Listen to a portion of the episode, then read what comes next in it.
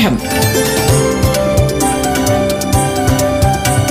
വിദ്യാ കൈരളിക്ക് ഒരു മാതൃകാ പഠനമുറി. പാഠം.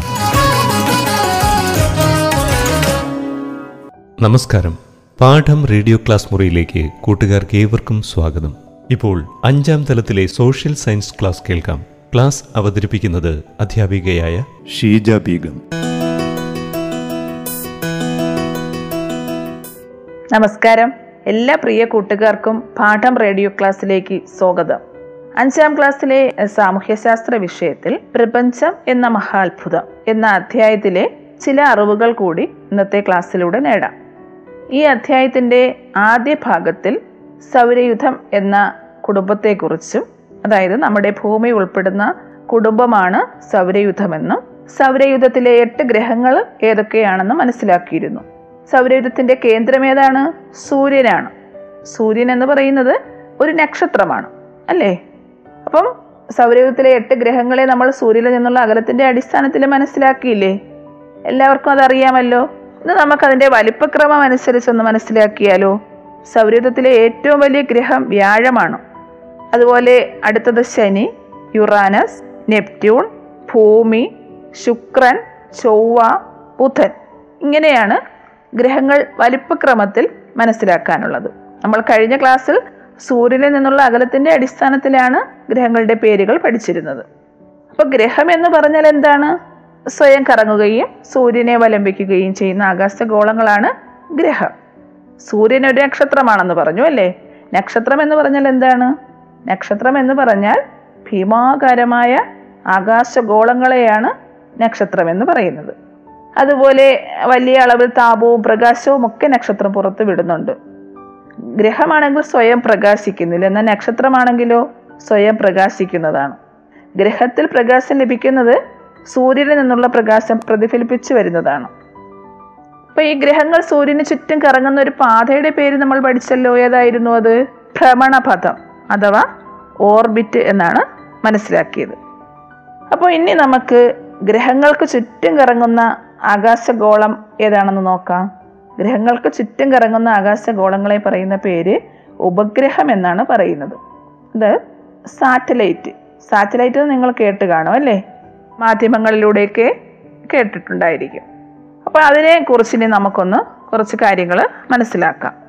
അപ്പം ഗ്രഹങ്ങൾക്ക് ചുറ്റും കറങ്ങുന്ന ആകാശഗോളങ്ങളെയാണ് ഉപഗ്രഹങ്ങൾ അഥവാ സാറ്റലൈറ്റ് എന്ന് പറയുന്നത് എന്ന് മനസ്സിലാക്കിയില്ലേ? നമ്മുടെ ഭൂമിക്ക് ചുറ്റും കറങ്ങുന്ന ഒരേ ഒരു ഉപഗ്രഹമാണുള്ളത്. അതാണ് ചന്ദ്രൻ. ഉപഗ്രഹങ്ങളില്ലാത്ത ഗ്രഹങ്ങളും സൗരയുധത്തിലുണ്ട് ബുധനും ശുക്രനും ഉപഗ്രഹങ്ങളില്ലാത്ത ഗ്രഹങ്ങളാണ്. നിങ്ങൾ ഉപഗ്രഹങ്ങൾ അഥവാ സാറ്റലൈറ്റിനെ കുറിച്ച് കേട്ടിട്ടുണ്ടെന്ന് പറഞ്ഞത് എന്താണ്? കൃത്രിമമായിട്ടുള്ള ഉപഗ്രഹങ്ങളെ കുറിച്ചായിരിക്കും പത്രമാധ്യമങ്ങളിലൂടെയൊക്കെ കേട്ടിട്ടുള്ളത്. മനുഷ്യനിർമ്മിതമായ ഉപഗ്രഹങ്ങൾ. ബഹിരാകാശത്തേക്ക് അയക്കുന്നതിനെ കുറിച്ചൊക്കെ കേട്ടിട്ടില്ലേ? മനുഷ്യന്റെ ആവശ്യത്തിനായി വിവിധ രാജ്യങ്ങൾ ബഹിരാകാശ വാഹനങ്ങളിലും റോക്കറ്റിലുമൊക്കെ ബഹിരാകാശത്തേക്ക് സാറ്റലൈറ്റ് അയക്കുന്നുണ്ട്. എന്തിനൊക്കെ ആയിരിക്കും ഇങ്ങനെ അയക്കുന്നത്? കാലാവസ്ഥാ പഠനത്തിനും പ്രകൃതി വിഭവങ്ങൾ കണ്ടെത്തുന്നതിനും വാർത്താവിനിമയ ആവശ്യങ്ങൾക്കും പ്രപഞ്ച പഠനത്തിനുമൊക്കെ കൃത്രിമ ഉപഗ്രഹങ്ങൾ അയക്കുന്നുണ്ട്. അപ്പൊ ഇങ്ങനെ അയക്കുന്ന കൃത്രിമ ഉപഗ്രഹങ്ങൾ മുൻകൂട്ടി വിക്ഷേപിച്ച ഭ്രമണപഥത്തിൽ ഗ്രഹങ്ങളെ വലയം ചെയ്യുന്നു. ലോകത്തിലെ ആദ്യത്തെ കൃത്രിമ ഉപഗ്രഹം സ്പുട്നിക് ഫസ്റ്റ് ആണ് ആയിരത്തി തൊള്ളായിരത്തി അൻപത്തി ഏഴിൽ സോവിയറ്റ് യൂണിയനാണ് അത് വിക്ഷേപിച്ചത്. അതുപോലെ ഇന്ത്യയുടെ ആദ്യത്തെ കൃത്രിമ ഉപഗ്രഹമാണ് ആര്യഭട്ട. പിന്നെ നിങ്ങൾ മംഗൾയാനെ കുറിച്ച് കേട്ടിട്ടില്ലേ? ഇന്ത്യയുടെ ചൊവ്വ പര്യവേഷണ ഉപഗ്രഹമായ മംഗൾയാനെ കുറിച്ച്. അതുപോലെ വിദ്യാഭ്യാസ ആവശ്യങ്ങൾക്ക് വേണ്ടി നമ്മുടെ ഇന്ത്യ അയച്ച കൃത്രിമ ഉപഗ്രഹമാണ് എജ്യൂസാറ്റ്. രണ്ടായിരത്തി നാലിലാണ് ഇത് വിക്ഷേപിച്ചത്. അതിനെക്കുറിച്ചൊക്കെ നിങ്ങൾ മുമ്പ് കേട്ട് കാണുമായിരിക്കും അല്ലേ? അപ്പം നമ്മുടെ രാജ്യത്തിന്റെ ബഹിരാകാശ ദൗത്യങ്ങൾക്ക് നേതൃത്വം കൊടുക്കുന്നത് ഐ എസ് ആർ ഒ ആണ് ഇന്ത്യൻ സ്പേസ് റിസർച്ച് ഓർഗനൈസേഷൻ. ഇന്ത്യയുടെ ആദ്യ ബഹിരാകാശ കേന്ദ്രം സ്ഥിതി ചെയ്യുന്നത് നമ്മുടെ തലസ്ഥാനമായ തിരുവനന്തപുരത്താണ്. തിരുവനന്തപുരത്തെ തുമ്പ എന്ന സ്ഥലത്താണ്. ആയിരത്തി തൊള്ളായിരത്തി അറുപത്തി രണ്ടിലാണ് തുമ്പ റോക്കറ്റ് വിക്ഷേപണ കേന്ദ്രം സ്ഥാപിക്കുന്നത്. പിന്നീട് ഇന്ത്യൻ ബഹിരാകാശ പദ്ധതിയുടെ പിതാവായ വിക്രം സാരാഭായിയുടെ ഓർമ്മയ്ക്കായി വിക്രം സാരാഭായി ബഹിരാകാശ കേന്ദ്രം. ബി എസ് എസ് സി എന്ന് പുനർനാമകരണം ചെയ്തു. അപ്പൊ ഇനി നമുക്ക് സൗരയുധത്തിലെ ഗ്രഹങ്ങളുടെ പ്രത്യേകതകൾ മനസ്സിലാക്കിയാലോ? നമ്മുടെ ഭൂമിയുടെ പ്രത്യേകത തന്നെ നമുക്ക് ആദ്യം മനസ്സിലാക്കാം. സൗരയുധത്തിൽ ജീവൻ നിലനിൽക്കുന്നതായി ഇതുവരെ കണ്ടെത്തിയിട്ടുള്ള ഏക ഗ്രഹമാണ് നമ്മുടെ ഭൂമി. ജീവന്റെ നിലനിൽപ്പിന് ആവശ്യമായ ഘടകങ്ങളൊക്കെ നമ്മുടെ ഭൂമിയിലാണ് ഉള്ളത്. അതുപോലെ നീലഗ്രഹം എന്നാണ് നമ്മുടെ ഭൂമി അറിയപ്പെടുന്നത്. അതിനുള്ള കാരണം എന്താണെന്നറിയണ്ടേ? ബഹിരാകാശത്ത് നിന്ന് നോക്കുമ്പോൾ ഇളം നീല നിറത്തിലാണ് ഭൂമി കാണപ്പെടുന്നത്. ഇങ്ങനെ ഇളം നീല നിറത്തിൽ കാണപ്പെടുന്നത് ഉള്ള കാരണം ഭൂമിയുടെ ഉപരിതലത്തിന്റെ മൂന്നിൽ രണ്ട് ഭാഗവും ജലമായതിനാലാണ്. എഴുപത്തിയെട്ട് ശതമാനവും ജലമാണ്. അപ്പൊ അതുപോലെ ഭൂമിയുടെ വലിപ്പം എന്ന ഗ്രഹങ്ങളുടെ വലിപ്പം അനുസരിച്ച് നോക്കിയാൽ ഭൂമിക്ക് അഞ്ചാം സ്ഥാനമാണുള്ളത്. പിന്നെ ഭൂമിയെ ചുറ്റി സഞ്ചരിക്കുന്ന ഒരു ആകാശഗോളമാണുള്ളതെന്ന് നേരത്തെ മനസ്സിലാക്കി. ഒരു ഉപഗ്രഹമാണുള്ളത് ചന്ദ്രൻ അല്ലേ? ഭൂമിയുടെ നാലിലൊന്ന് വലിപ്പമാണ് ചന്ദ്രനുള്ളത്. ഇനി നമുക്ക് ഭൂമിയുടെ ഇരട്ട എന്നറിയപ്പെടുന്ന ഗ്രഹമായ ശുക്രന്റെ പ്രത്യേകതകൾ അറിയാം. പ്രഭാത നക്ഷത്ര പ്രദോഷ നക്ഷത്രം എന്ന പേരിലും ശുക്രൻ അറിയപ്പെടുന്നുണ്ട്. സൂര്യോദയത്തിലും സൂര്യാസ്തമയം കഴിഞ്ഞ ഉടനെയും ആകാശത്ത് ഇതിനെ കാണാൻ കഴിയും. അതുപോലെ സൗരയുധത്തിലെ പടിഞ്ഞാറ് സൂര്യൻ ഉദിക്കുന്ന ഏക ഗ്രഹമാണ് ശുക്രൻ. അതിനുള്ള കാരണം ശുക്രന്റെ ഭ്രമണം കിഴക്ക് നിന്നും പടിഞ്ഞാറോട്ടാണ്.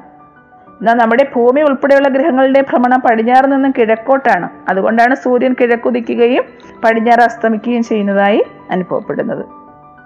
അതുപോലെ സൗരയുധത്തിലെ ഗ്രഹങ്ങളിൽ പരിക്രമണത്തെക്കാൾ സ്വയം ഭ്രമണത്തിന് സമയമെടുക്കുന്ന ഗ്രഹവും ശുക്രനാണ്. പരിക്രമണം എന്ന് പറഞ്ഞാൽ എന്താണ്? പരിക്രമണം എന്ന് പറയുമ്പോൾ സൂര്യനെ വലം വയ്ക്കുന്നതിനെയാണ് പരിക്രമണം എന്ന് പറയുന്നത്. അതായത് സൂര്യന് ചുറ്റും ഗ്രഹങ്ങൾ കറങ്ങിക്കൊണ്ടിരിക്കുകയാണെന്ന് പറഞ്ഞല്ലോ. അതിനെയാണ് പരിക്രമണം എന്ന് പറയുന്നത്. എന്നാൽ സ്വയം കറങ്ങുന്നതിനെ എന്താണ് പറയുന്നത്? ഭ്രമണം എന്നാണ് പറയുന്നത്. ഈ ഭ്രമണം കാരണമാണ് രാവും പകലും ഒക്കെ ഉണ്ടാക്കുന്നത്. അപ്പൊ ഭ്രമണത്തിന് കൂടുതൽ സമയമെടുക്കുന്ന ഗ്രഹമായ ശുക്രനിലെ ഒരു രാവും പകലും പൂർത്തിയാക്കാൻ ഇരുന്നൂറ്റി നാൽപ്പത്തി മൂന്ന് ദിനങ്ങൾ വേണം.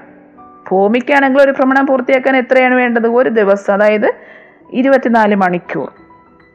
അപ്പോൾ ഏറ്റവും തിളക്കമുള്ളതും ഏറ്റവും ചൂടുള്ളതും സൂര്യനിൽ നിന്നും അകലത്തിന്റെ അടിസ്ഥാനത്തിൽ രണ്ടാം സ്ഥാനത്തുള്ളതുമായ ശുക്രനെ കുറിച്ച് ഉള്ള കാര്യങ്ങൾ മനസ്സിലായല്ലേ? അതുപോലെ ശുക്രന് ഉപഗ്രഹങ്ങളില്ല. ശുക്രനെ പോലെ തന്നെ ഉപഗ്രഹങ്ങളില്ലാത്ത മറ്റൊരു ഗ്രഹവും സൗരയുധത്തിലുണ്ട് അതാണ് ബുധൻ അഥവാ മെർക്കുറി എന്ന ഗ്രഹം. സൂര്യനോട് ഏറ്റവും അടുത്ത് നിൽക്കുന്നതും ഏറ്റവും ചെറിയ ഗ്രഹവും ബുധനാണ്. ഇനി നമുക്ക് സൗരയുധത്തിൽ രണ്ട് ഉപഗ്രഹങ്ങളുള്ള ഗ്രഹമായ ചൊവ്വയെ പരിചയപ്പെടാം. ചൊവ്വയുടെ രണ്ട് ഉപഗ്രഹങ്ങളുടെ പേരുകൾ ഡെയ്മോസ് ഫോബോസ് എന്നിങ്ങനെയാണ്. ഈ ചൊവ്വ എന്ന ഗ്രഹത്തെ ചുവന്ന ഗ്രഹം എന്നാണ് അറിയപ്പെടുന്നത്. ചൊവ്വ അഥവാ മാഴ്സിനെ ചുവന്ന ഗ്രഹം എന്നറിയപ്പെടാനുള്ള കാരണം ഇതിന്റെ ഉപരിതലത്തിലെ ഇരുമ്പ് ഓക്സൈഡിന്റെ സാന്നിധ്യമാണ്. സമൃദ്ധമായ ഇരുമ്പിന്റെ സാന്നിധ്യം ഇവിടെ കാണുന്നു. അതാണ് ഗ്രഹത്തിന് ചുവപ്പ് നിറം നൽകുന്നത്. അതുപോലെ ചൊവ്വയുടെ ഭ്രമണവും കാലാവസ്ഥ മാറ്റവും ഒക്കെ ഭൂമിയുടേതിന് സമാനമാണ്. ചില ഭൂമിശാസ്ത്ര വിവരങ്ങളിലൂടെ ഒരു കാലത്ത് വലിയ അളവിൽ ജലം ഈ ഗ്രഹത്തിന്റെ ഉപരിതലത്തിൽ ഉണ്ടായിരുന്നു എന്ന് പറയപ്പെടുന്നുണ്ട്. സൗരയുധത്തിൽ ഭൂമി കഴിഞ്ഞാൽ ജലം ഏറ്റവും കൂടുതൽ ഉണ്ടാകാൻ സാധ്യതയുള്ളതും അതുവഴി ജീവൻ ഉണ്ടാകാൻ സാധ്യതയേറിയതുമായ ഗ്രഹവുമാണ് ചൊവ്വ. അത് കൃത്രിമ ഉപഗ്രഹങ്ങൾ അയച്ച് പഠനം നടത്തിയതിന്റെ ഫലമായി ചൊവ്വയിൽ ജലസാന്നിധ്യം ഉണ്ടെന്ന് കണ്ടെത്തുകയും അതനുസരിച്ച് ചൊവ്വയിൽ മനുഷ്യവാസം ഉറപ്പിക്കുന്നതിനുള്ള പ്രോജക്റ്റ് തയ്യാറാക്കുകയും ഒക്കെ ചെയ്തു കഴിഞ്ഞു. ആ പ്രോജക്റ്റിന്റെ പേര് മാഴ്സ് വൺ എന്നാണ്. ഇന്ത്യയിൽ നിന്ന് എണ്ണായിരം പേരോളം അതിൽ ഒപ്പുവെച്ചിട്ടുണ്ട്. അമേരിക്കയിൽ നിന്നാണ് ഏറ്റവും കൂടുതൽ പേർ അപേക്ഷ നൽകിയിട്ടുള്ളത് ചെവ്വയിൽ വാസം ഉറപ്പിക്കാനായി പോകുന്നത്. രണ്ടായിരത്തി ഇരുപത്തി മൂന്നിലാണ് ആദ്യ സംഘം എത്തുന്നതെന്ന് പറയപ്പെടുന്നു. ഈ പദ്ധതി അനുസരിച്ച് പോയവർക്ക് പിന്നെ ഭൂമിയിലേക്ക് മടങ്ങി വരാനാകില്ല. ചൊവ്വയിൽ തന്നെ വാസം ഉറപ്പിക്കാനേ കഴിയൂ. ചൊവ്വയിൽ ജലസാന്നിധ്യമുണ്ടെന്ന് കണ്ടെത്തിയതോടെയാണ് ഇങ്ങനെ വിവിധ രാജ്യങ്ങൾ അവിടേക്ക് പോകാൻ തയ്യാറെടുക്കുന്നത്. അവിടെ ജീവിക്കാൻ അനുകൂലമായ സാഹചര്യം ഉണ്ടെന്ന് കണ്ടെത്തിയതിന് ശേഷം. അപ്പൊ ചൊവ്വയിൽ ജീവന്റെ സാന്നിധ്യമുണ്ടോ എന്ന് കണ്ടെത്താനായി നമ്മൾ ഇന്ത്യ അയച്ച പ്രഥമ ചൊവ്വ ദൗത്യമാണ് മംഗൾയാൻ. നിങ്ങൾ കേട്ടിട്ടുണ്ടായിരിക്കും അല്ലേ? നാനൂറ്റി അൻപത് കോടി രൂപയാണ് ഇതിന്റെ ചിലവ്. രണ്ടായിരത്തി പതിമൂന്ന് നവംബർ അഞ്ചിനാണ് ഇത് ഇന്ത്യ വിക്ഷേപിക്കുന്നത്. മാർസ് ഓർബിറ്റർ മിഷൻ എന്നാണ് ആ ചൊവ്വ ദൗത്യത്തിന്റെ പേര്. അതിനെയാണ് മംഗൾയാൻ എന്ന ചുരുക്കപ്പേരിൽ അറിയപ്പെടുന്നത്. രണ്ടായിരത്തി പതിനാല് സെപ്റ്റംബർ ഇരുപത്തിനാലിന് ചൊവ്വയുടെ ഭ്രമണപഥത്തിൽ മംഗൾയാൻ പ്രവേശിച്ചു. ഇത് വിക്ഷേപിക്കുന്നത് ആന്ധ്രാപ്രദേശിലെ ശ്രീഹരിക്കോട്ടയിൽ നിന്നുമാണ്. ഇങ്ങനെ വിവിധ രാജ്യങ്ങളിലെ വിക്ഷേപണ കേന്ദ്രങ്ങളിൽ നിന്ന് ചൊവ്വയെ പര്യവേഷണം ചെയ്യാനായി ബഹിരാകാശ പേടകങ്ങൾ അയക്കുന്നുണ്ട്. അപ്പൊ ഇന്നത്തെ ക്ലാസ്സിലൂടെ നമ്മൾ ഗ്രഹത്തെക്കുറിച്ചും ഉപഗ്രഹങ്ങളെക്കുറിച്ചും കൃത്രിമ ഉപഗ്രഹത്തെക്കുറിച്ചും അതുപോലെ സൗരയൂഥത്തിലെ ഗ്രഹങ്ങളായ ഭൂമി ബുധൻ ചൊവ്വ തുടങ്ങിയ ഗ്രഹങ്ങളുടെ പ്രത്യേകതകൾ മനസ്സിലാക്കി കഴിഞ്ഞു. ഇനി നമുക്ക് അടുത്ത പാഠം റേഡിയോ ക്ലാസ്സിലൂടെ മറ്റ് ഗ്രഹങ്ങളുടെ പ്രത്യേകതകളും സൗരയുദ്ധത്തിലെ ഗ്രഹങ്ങളും ഉപഗ്രഹങ്ങളും കൂടാതെയുള്ള മറ്റംഗങ്ങളെ കുറിച്ചുമൊക്കെ വിശദമായി മനസ്സിലാക്കാം. നന്ദി നമസ്കാരം. പാഠം. വിദ്യാ കൈരളിക്ക് ഒരു മാതൃകാ പഠനമുറി. പാഠം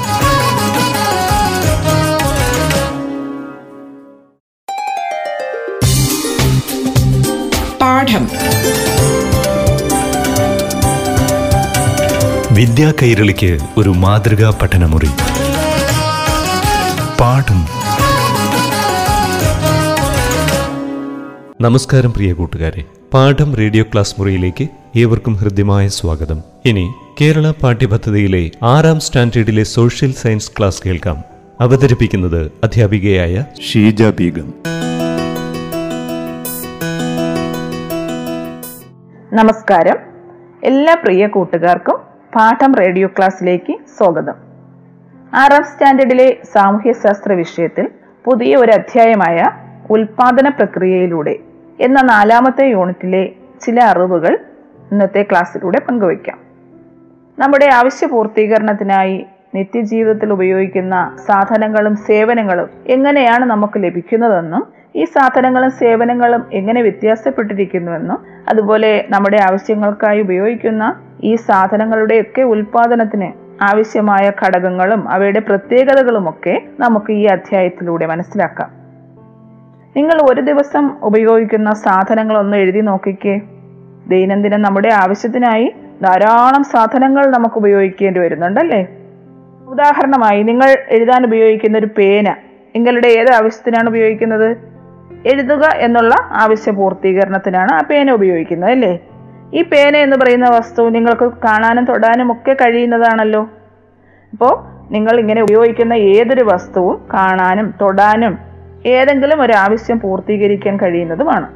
അല്ലേ? അപ്പോൾ ഇതിൽ നിന്ന് നമുക്ക് സാധനങ്ങൾ എന്ന വാക്കിന് ഒരു നിർവചനം കൊടുക്കാം. മനുഷ്യന്റെ ആവശ്യങ്ങൾ പൂർത്തീകരിക്കാൻ ഉപയോഗിക്കാവുന്നതും കാണാനും സ്പർശിക്കാനും കഴിയുന്നതുമായ വസ്തുക്കളെയാണ് സാധനങ്ങൾ എന്ന് പറയുന്നത് എന്ന് നിർവചനം പറയാം. അല്ലേ? അപ്പൊ നിത്യേന ധാരാളം സാധനങ്ങൾ ആവശ്യമായി വരുന്നില്ലേ? മനുഷ്യന്റെ ആവശ്യങ്ങൾക്ക് പരിധിയില്ല അല്ലേ ഒരു ആവശ്യം പൂർത്തീകരിക്കുമ്പോൾ മറ്റൊന്ന് ആവശ്യമായി വരികയാണ്. അതിനാവശ്യമായ നമ്മുടെ ആവശ്യ പൂർത്തീകരണത്തിന് ആവശ്യമായ സാധനങ്ങളെല്ലാം പ്രകൃതിയിൽ നിന്ന് നമുക്ക് നേരിട്ട് ലഭിക്കുന്നതാണോ? അല്ല. പിന്നെയോ പ്രകൃതിയിൽ നിന്ന് ലഭിക്കുന്ന സാധനങ്ങളും വേണം. അതുപോലെ ഒരു കൂട്ടം ആളുകളുടെ അധ്വാന ഫലമായി ആവശ്യ വസ്തുക്കൾ നിർമ്മിച്ചു നൽകുകയും ചെയ്യുന്നുണ്ട്. അപ്പൊ ഈ സാധനങ്ങളൊക്കെ നിർമ്മിക്കാനും അത് ആളുകളുടെ കൈകളിൽ എത്തിപ്പെടാനും നിരവധി ആളുകളുടെ പ്രയത്നം ആവശ്യമാണ്. അല്ലേ? അതെല്ലാവർക്കും അറിയാം. ഉദാഹരണത്തിന് ഒരു പുസ്തകം നിങ്ങളുടെ കൈകളിൽ കിട്ടുന്നത് എങ്ങനെയാണ്? നിരവധി ഘട്ടങ്ങൾ കടന്നാണ് ആ ഉൽപ്പന്നം ആവശ്യക്കാരുടെ കയ്യിൽ എത്തുന്നത്. ആ പുസ്തകം നിർമ്മിക്കുന്നതിന് ആവശ്യമായ വസ്തുക്കളെല്ലാം സംഘടിപ്പിച്ച് പല ആളുകളുടെ പ്രവർത്തന ഫലമായി അകലെയുള്ള ഏതെങ്കിലും ഒരു പ്രസ്സിൽ അച്ചടിച്ച് അത് കഴിഞ്ഞ് പല ഘട്ടങ്ങളിലൂടെയാണ് ആ ഒരു പുസ്തകം നമ്മുടെ കൈകളിൽ എത്തുന്നത്. പുസ്തകം തയ്യാറാക്കാനുള്ള തൊഴിലാളികളും പുസ്തകങ്ങൾ പല സ്ഥലങ്ങളിൽ എത്തിക്കാൻ ആവശ്യമായ വാഹനങ്ങൾ അതുപോലെ പുസ്തകം തയ്യാറാക്കാനുള്ള അസംസ്കൃത വസ്തുക്കൾ വേണ്ടേ? അത് സംഘടിപ്പിക്കുന്നവര് ആ പുസ്തകം തയ്യാറാക്കിയതിന് ശേഷം അത് വിതരണം ചെയ്യാനുള്ള ആൾക്കാർ തുടങ്ങി നിരവധി പേരുടെ സേവനവും ഏതൊരു ഉൽപ്പന്നത്തിനും ആവശ്യമാണ്. അപ്പോൾ അതിൽ നിന്ന് സേവനം എന്ന് പറഞ്ഞാൽ എന്താണ് മനസ്സിലാക്കിയത്? അതായത് ഒരു പുസ്തകം തയ്യാറാക്കാൻ പ്രവർത്തിച്ച തൊഴിലാളികളുടെയും അതിനാവശ്യമായ ഗതാഗത സൗകര്യം ഒരുക്കിയവരുടെയും പുസ്തക വിതരണക്കാരുടെയും ഒക്കെ സേവനങ്ങളിലൂടെയല്ലേ ആ പുസ്തകം ഓരോരുത്തരുടെയും കൈകളിൽ എത്തുന്നത്? ഈ സേവനങ്ങൾ പലപ്പോഴും കാണാനോ സ്പർശിക്കാനോ കഴിയില്ല. പക്ഷെ നമുക്ക് അനുഭവിച്ചറിയാൻ കഴിയുന്നതാണ്. അപ്പൊ നിത്യേന നിരവധി സാധനങ്ങളും സേവനങ്ങളുമാണ് ആവശ്യമായി വരുന്നത് അല്ലേ? ഇതെല്ലാം എന്തിനായാണ് ഉപയോഗിക്കുന്നത്? ഓരോരുത്തരുടെയും ആവശ്യങ്ങൾ പൂർത്തീകരിക്കുന്നതിന് വേണ്ടിയാണ് ഉപയോഗിക്കുന്നത്. അപ്പോൾ ഒരു സാധനം നമ്മുടെ കൈകളിൽ എത്തണമെങ്കിൽ നിരവധി പേരുടെ സേവനവും ആവശ്യമാണ്. അതും നമ്മൾ മനസ്സിലാക്കി കഴിഞ്ഞു. അപ്പൊ ഇതിൽ നിന്ന് സാധനങ്ങളും സേവനങ്ങളും തമ്മിലുള്ള വ്യത്യാസം എന്താണ് കണ്ടത്? അതായത് കാണാനും സ്പർശിക്കാനും കഴിയുന്നതാണ് സാധനം. അതുപോലെ നമ്മുടെ ആവശ്യ പൂർത്തീകരണത്തിന് ഉള്ളതിനെ സാധനം എന്ന് പറയുന്നു. എന്നാൽ സേവനമാണെങ്കിലോ കാണാനോ സ്പർശിക്കാനോ കഴിയില്ല. പക്ഷേ അനുഭവിച്ചറിയാൻ കഴിയും. അതുപോലെ സേവനവും ആവശ്യ പൂർത്തീകരണത്തിന് സഹായിക്കുന്നതാണ്? ഇപ്പൊ സാധനങ്ങളും സേവനങ്ങളും തമ്മിൽ താരതമ്യം ചെയ്യാൻ പറഞ്ഞു കഴിഞ്ഞാൽ നമുക്ക് എന്ത് പറയാൻ പറ്റും? കാണാനോ സ്പർശിക്കാനും കഴിയുന്നത് സാധനവും കാണാനോ സ്പർശിക്കാനോ കഴിയാത്തത് സേവനവുമാണ്.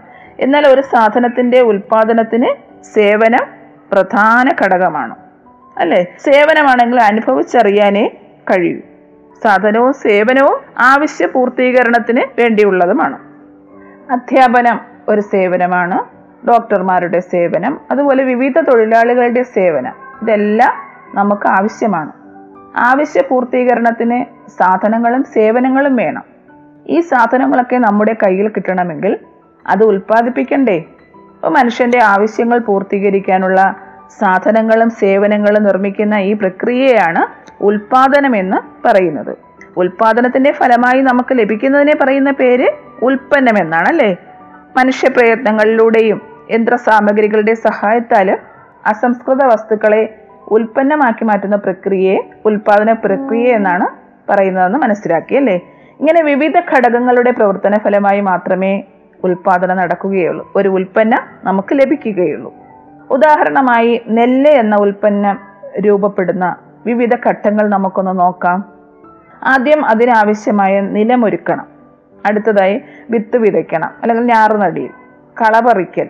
അത് കഴിഞ്ഞ് വളം വിതറൽ കൊയ്ത്ത് കറ്റമെതിക്കൽ തുടങ്ങി ഉള്ള പ്രക്രിയ എല്ലാം കഴിഞ്ഞാണ് നെല്ല് എന്ന ഉൽപ്പന്നം ശേഖരിക്കുന്നത്.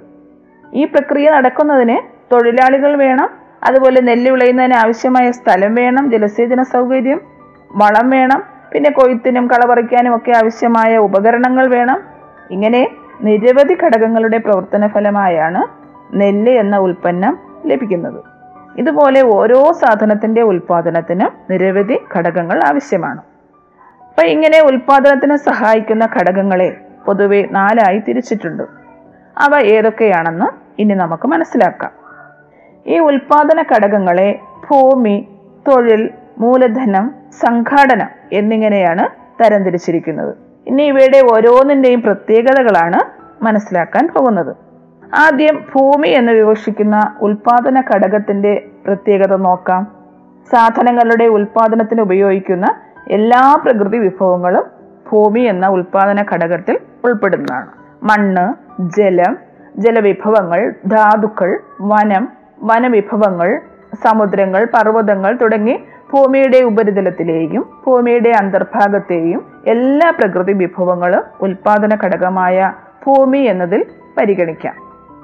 ഭൂമി എന്ന ഘടകത്തിന്റെ ഉൽപാദന ഘടകത്തിന്റെ മറ്റു പ്രത്യേകതകൾ എന്തൊക്കെയാണ്? പ്രകൃതിയുടെ ഒരു വരദാനമാണ് ഭൂമി അല്ലേ? അതുപോലെ ഭൂമി ഒരു പ്രാഥമിക ഉൽപാദന ഘടകവുമാണ്. ഭൂമിയുടെ ഫലഭൂയിഷ്ഠത നമുക്ക് വർദ്ധിപ്പിക്കാൻ കഴിയും. എല്ലാവർക്കും അറിയാലോ? പക്ഷേ ഭൂമിയെ ഒരു സ്ഥലത്ത് നിന്ന് മറ്റൊരു സ്ഥലത്തേക്ക് മാറ്റാനോ നമ്മുടെ ആവശ്യമനുസരിച്ച് ഭൂമിയുടെ ഉപരിതല വിസ്തൃതി വർദ്ധിപ്പിക്കാനോ നമുക്ക് കഴിയില്ല. അത് ഭൂമിയുടെ ഒരു പ്രത്യേകതയാണ്. അതുപോലെ എല്ലാ ഉൽപാദന ഘടകങ്ങൾക്കും പ്രതിഫലം ലഭിക്കുന്നുണ്ട്. ഭൂമി എന്ന ഉൽപാദന ഘടകത്തിന് ലഭിക്കുന്ന പ്രതിഫലം പാട്ട എന്നാണ് അറിയപ്പെടുന്നത്. തൊഴിൽ മൂലധനം സംഘാടനം എന്നിവയ്ക്കും പ്രതിഫലം ലഭിക്കുന്നുണ്ട്. ഇനി നമുക്ക് തൊഴിൽ എന്ന ഉൽപാദന ഘടകത്തിന്റെ പ്രത്യേകതകൾ മനസ്സിലാക്കാം. ഏതൊരു ഉൽപ്പന്നം നിർമ്മിക്കുന്നതിലും സജീവമായി പ്രവർത്തിക്കുന്ന ഘടകമാണ് തൊഴിൽ. തൊഴിലാളികളുടെ അധ്വാന ശേഷിയാണ് തൊഴിലെന്നു പറയുന്നത്. ഏതൊരു ഉൽപ്പന്ന നിർമ്മാണത്തിന് തൊഴിൽ ഒരു പ്രധാന ഘടകമാണ്. എല്ലാവർക്കും അറിയാം അല്ലേ? ഒരു ഉൽപ്പന്ന നിർമ്മാണത്തിന് തൊഴിലാളികളുടെ കായികവും ശാരീരികം അല്ലെ? കായികം എന്ന് പറയുമ്പോൾ ശാരീരികവും മാനസികവും ബുദ്ധിപരവുമായ അധ്വാനശേഷി അത്യാവശ്യമാണ്. ഉദാഹരണം കയർ എന്നൊരു ഉൽപ്പന്നം ആവശ്യക്കാരിൽ എത്തണമെങ്കിൽ ആ ഉൽപ്പന്നം നിർമ്മിക്കുന്നതിന് തൊഴിലാളികളുടെ ഏതെല്ലാം രീതിയിലുള്ള അധ്വാനശേഷി ആവശ്യമായി വരുന്നു എന്ന് നമുക്ക് നോക്കാം. കയർ നിർമ്മിക്കുന്നതിന് ഏത് വസ്തുവാണ് ഉപയോഗിക്കുന്നത്? ചകിരിയാണ് ഉപയോഗിക്കുന്നത്. അപ്പൊ അതിനാവശ്യമായി ഉള്ള തൊണ്ട് വെള്ളത്തിൽ അഴുക്കി കയറുണ്ടാക്കുന്നതിന് തൊണ്ട് വെള്ളത്തിൽ അഴുക്കി ചകിരിയാക്കി എടുക്കുന്നതിന് തൊഴിലാളികളുടെ അധ്വാനശേഷി വേണ്ടേ? വേണം. അതുപോലെ അതുണ്ടാക്കുന്നതിന് യന്ത്രങ്ങൾ പ്രവർത്തിപ്പിക്കണം.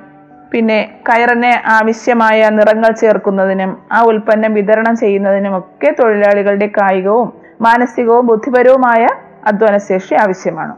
അപ്പോൾ തൊഴിൽ എന്നുള്ളതിന് ഒരു നിർവചനം എങ്ങനെ പറയാം? സാധനങ്ങളും സേവനങ്ങളും ഉൽപ്പാദിപ്പിക്കുന്നതിന് തൊഴിലാളികളുടെ കായികവും മാനസികവും ബുദ്ധിപരവുമായ അധ്വാനശേഷി ഉപയോഗിക്കുന്നതിനെയാണ് തൊഴിലെന്ന് നമുക്ക് പറയാം. ഇനി നമുക്ക് അടുത്ത പാഠം റേഡിയോ ക്ലാസ്സിലൂടെ മറ്റു ഉൽപാദന ഘടകങ്ങളായ തൊഴിൽ മൂലധനം എന്നിവയുടെ പ്രത്യേകതകൾ മനസ്സിലാക്കാം. നന്ദി നമസ്കാരം. പാഠം. വിദ്യാ കൈരളിക്ക് ഒരു മാതൃകാ പഠനമുറി. പാഠം